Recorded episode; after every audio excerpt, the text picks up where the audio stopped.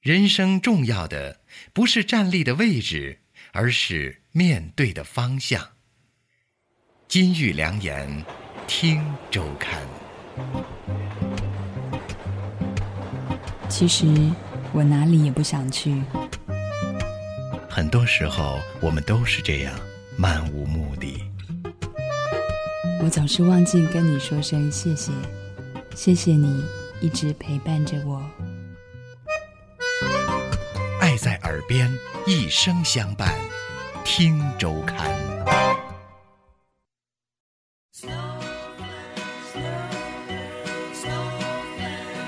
Hey, hey, hey, snowflake. Snowflake. My pretty little snowflake. Snowflake. Ooh, ooh, ooh, the change in the weather has made it better for me. Hey, hey, hey, snowflake. Snowflake. My pretty little snowflake. Snowflake. With a burning desire for you. Snow was falling when love came calling on this lonely heart of mine. You were standing there with snowflakes in your hair. You kept stalling while my thoughts were calling on every way I knew for one excuse to get acquainted I said, Snowflake, snowflake, my pretty little snowflake, snowflake. Ooh, ooh, ooh, the change in the weather has made it better for me. Hey, hey, hey, snowflake, snowflake, my pretty little snowflake, snowflake. Ooh, ooh, ooh, the change in the weather has made it better for me. Hey, hey, hey, snowflake, snowflake, my pretty little snowflake, snowflake. You've got me warm as a fire with a burning desire for you. Snowflake, snowflake, snowflake, snowflake.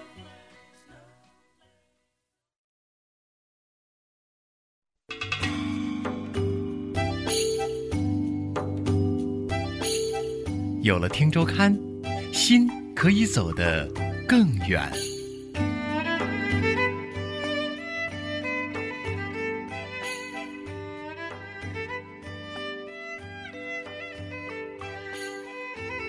都说埃及人很会做生意，中东地区很多身价亿万的建筑承包商、出口商都是埃及人。但是，与埃及商贩打交道的时候，你会发现，他们的思维方式和经商之道与中国有着很多的不同。在埃及一些旅游度假胜地，许多店铺的橱窗里都琳琅满目地摆着各种纪念品，让我们爱不释手。在一家小商店，我们看中了一款 T 恤衫，讨价还价中，我们决定每人都买一件。本以为对方会因此便宜一点，谁知老板却不为所动。我们急了，跟他大讲薄利多销的生意经。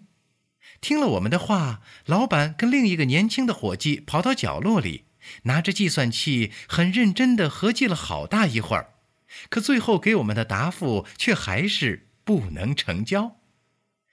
后来在埃及的其他地方，我们发现，哪怕是公路边卖草莓和芒果的乡下小贩儿，也是一根筋，顾客买的再多，都不肯降一分钱。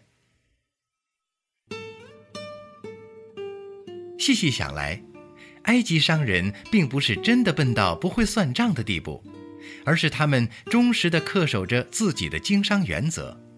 首先，他们相信自己的商品货真价实，一分钱一分货。其次，埃及商人都自觉遵守行业规矩，不搞恶性竞争，不互相拆台。埃及人做生意不但诚实，也很豪放。无论是小摊小贩，还是正规的国营店铺，卖家拿起货物往秤上一称，通常都会爽快地给顾客报出个整数，就算多出一点，也是忽略不计。但是，他们从不主动向顾客搞倾销。如果你要两公斤的货物，他们绝对不会说：“你看称多了，干脆来上三公斤吧。”尽管埃及不是个发达国家，但从这些小的地方可以看出，正是他们脚踏实地、一板一眼的经商风格，才使得来这里的人最终买的安心，用的放心，也使得埃及人的生意越做越兴旺，越做越长久。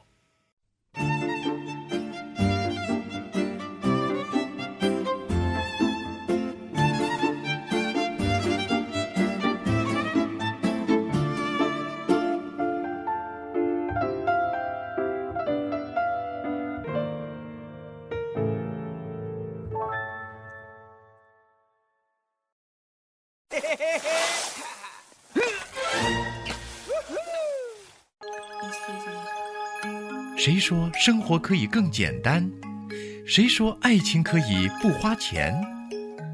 听周刊。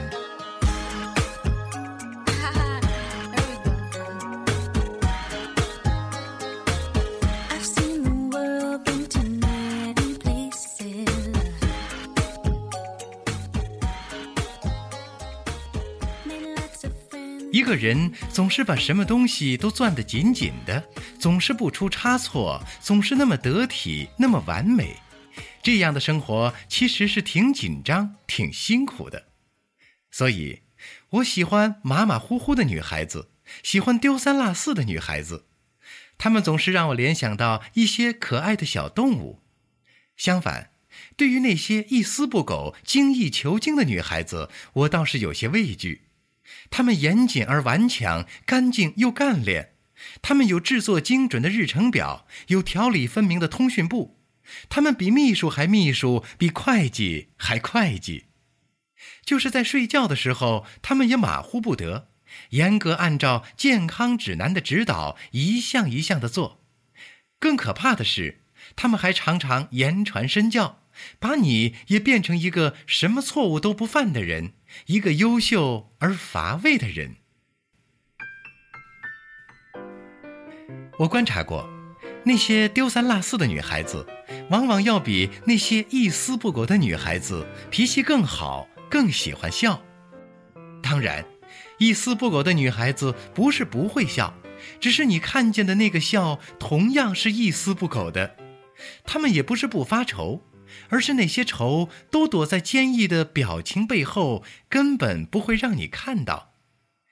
精于规划、从不马虎的女人们，到头来大多都是自己照顾自己，而那些丢三落四的女孩子们，却总在适当的时候有照顾她们的人自动出现，跟在她们的屁股后面收拾东西，替她们记账、管家，甚至帮她们擦鞋、叠被子。很多人指责丢三落四的女孩子，说她们哪天把自己丢了都不知道。每当听到这样的话，我都会笑。别担心，他们是丢不了的。他们丢掉的恰恰是那些矜持，那些小心。慢慢的，你会发现，他们才是活得最自我、最踏实的。我老妈经常讲：“懒人有懒命，傻人有傻福。”这话不正是说的那些丢三落四的女孩子们吗？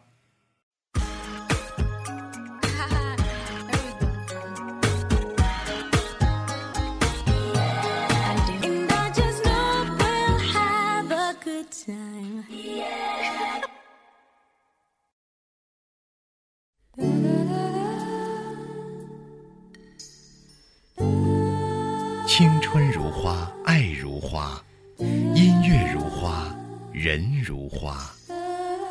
声声慢，听周刊。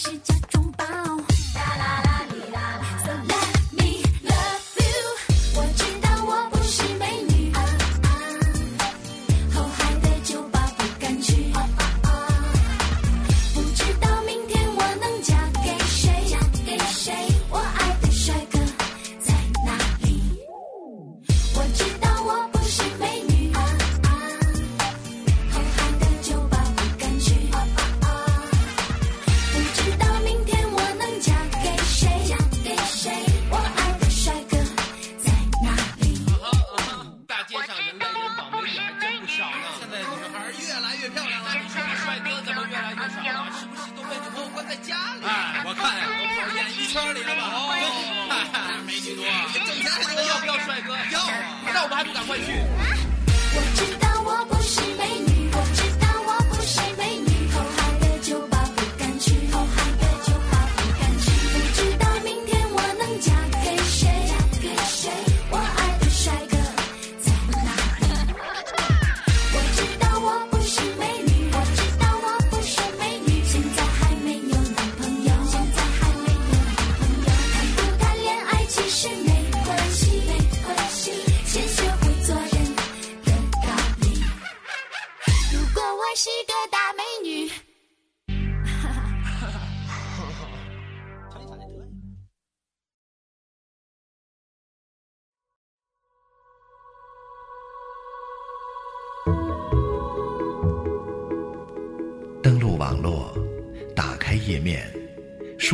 输入地址三 w 点 earweekly 点 com，请按回车键。If you ever 听觉之美，细致入微。would need someone, 听周刊，网络版。then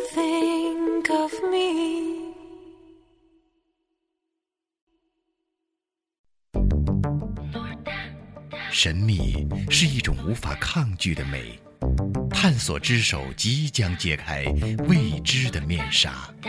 听周刊。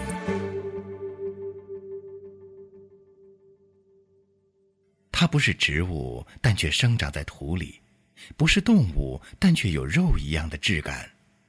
作为一种传说中的生物，太岁是真实存在的。《山海经》《本草纲目》等古籍中均有详尽的记载。其实，所谓的太岁是一种民间称呼，它的学名应该是大型罕见粘细菌复合体。太岁的外形很像一个肉坨，往往重达几公斤甚至几十公斤。它生活于土壤之中，生命力极强，既有原生生物的特点，也有真菌的特点。它有可能是生物界除动物、植物、菌物之外的第四种生物。为了彻底揭开太岁之谜，美国华盛顿大学药物化学家邱生祥博士通过各种渠道收集到了几个太岁的样品。邱博士称，太岁更为确切的称谓应该是古代典籍中所记载的肉汁。由于人们认为肉汁具有一定的保健功能，国内发现疑似太岁的地区，总会有人擅自食用。邱博士特别提醒人们，太岁属于原生动物及真菌类，品种非常复杂，加上它来源于土壤，自身可能会附着各种有害生物或者有毒物质，就像蘑菇一样，太岁有些可以食用，但有些却含有剧毒。邱博士介绍，虽然目前科学上已经能够准确地鉴定太岁的物种来源及组成成分，但是有关太岁的研究还远远没有结束。从目前的情况看，太岁是从土壤中发现的，但是它却能够在空气和水中存活，甚至生长。那么，它们是如何发育的？生命周期有多长？它们又是如何繁衍生息的？哪些品种的太岁可以作为中药使用？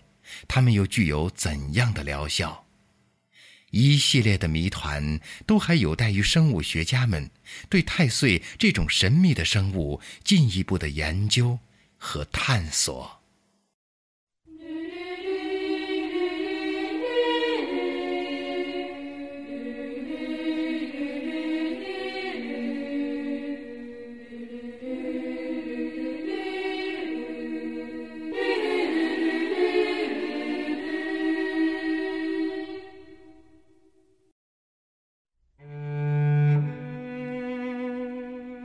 知道吗？很多时候，聆听是迫不得已的。那些忧伤和快乐，那些歌声和哭声，与我何干呢？我曾经以为，自己再也不会被听到的任何东西所打动，直到遇见了你，我的听周刊。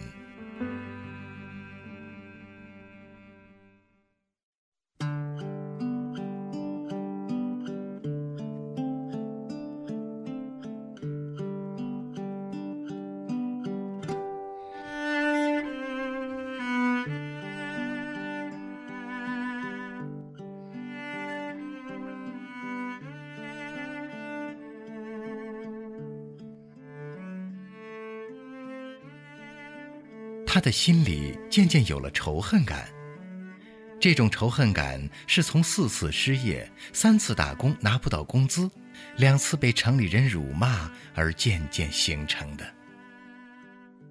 本来，他是到城里寻找梦的，但现在梦碎了。他现在做的这份工作是给一家广告公司挂横幅，每月的工资是五百元。这些钱只能维持生存。他需要钱。那一天，当他看到老板从客户手中接过厚厚的一摞钱，慢慢的放进抽屉时，他的心狂跳起来。这是一个十分危险的信号，但他已经无法控制自己了。他需要钱给乡下的妻子，需要钱给病痛中的双亲。他的恶念突然间产生了，他准备今天晚上动手。他拿着横幅走出公司，他要继续干活，他要让胖老板根本觉察不出他有任何变化。横幅需要挂在一栋高楼上，高楼有十层，他必须在天黑之前全部挂好。他站在楼顶上发愣，不知什么时候，突然有人走了上来。那是一个中年男子，看上去和蔼可亲。中年男子说道：“兄弟，你有什么想不开的吗？”在城里，从来没有人叫过他兄弟。他呆在那里。中年人说：“你有什么困难？看我能不能帮助你。人这一生不容易。”不能轻易寻短见呐！你有父母，有兄弟姐妹，你这样做他们会很伤心的。直到这时，他才突然反应过来，中年人完全误会他了。他回转身的时候，吃惊的发现，楼下密密麻麻已经站满了人，还有很多人在搬气垫儿。他呆住了。中年人伸出手，眼里充满了怜爱。兄弟，你过来，看我能不能帮助你。此时，他突然流泪了。他说：“我不是寻短见，我是在挂广告横幅。”中年人很愕然，但随即笑了。他拿出手机，对下面的人说道：“啊，误会了，误会了，是位民工兄弟。”他在拉横幅，不是自杀。挂断电话，中年人回过头来对他说：“兄弟，安全一定要注意，你这样可把大家都吓坏了。”后来，他被中年人带下楼的时候，一直都在流泪。他想给家里人打个电话，他想告诉家里人，在城里，他过得很好。朦胧的星辰阻挡不了我行程多年漂泊日夜餐风露宿为了理想我宁愿忍受寂寞饮尽那份孤独。抖落到底的尘土踏上遥撑追求我的梦想。三百六十五日，年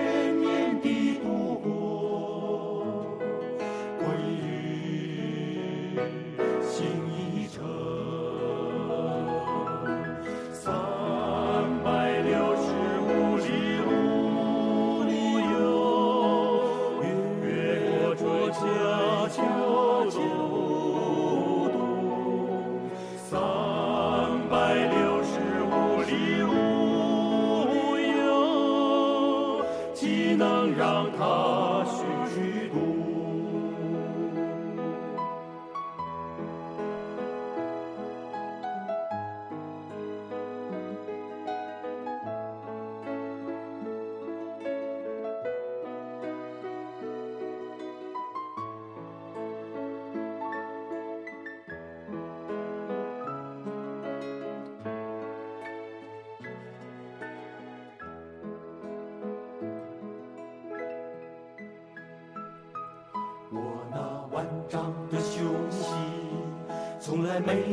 消失过。即使时光逝去，依然执着。自从离乡背井，已过了多少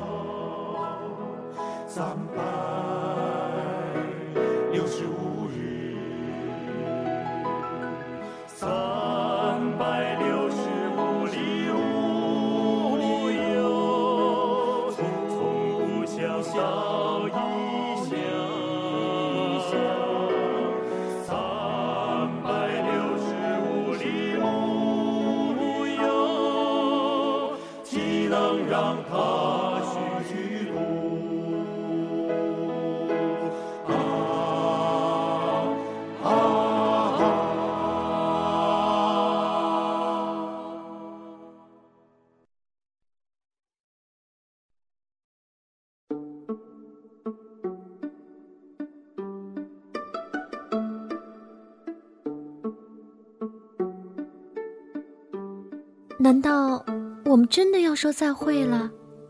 没有结束，哪有开始？你的意思是这不是真正的尾声。听周刊。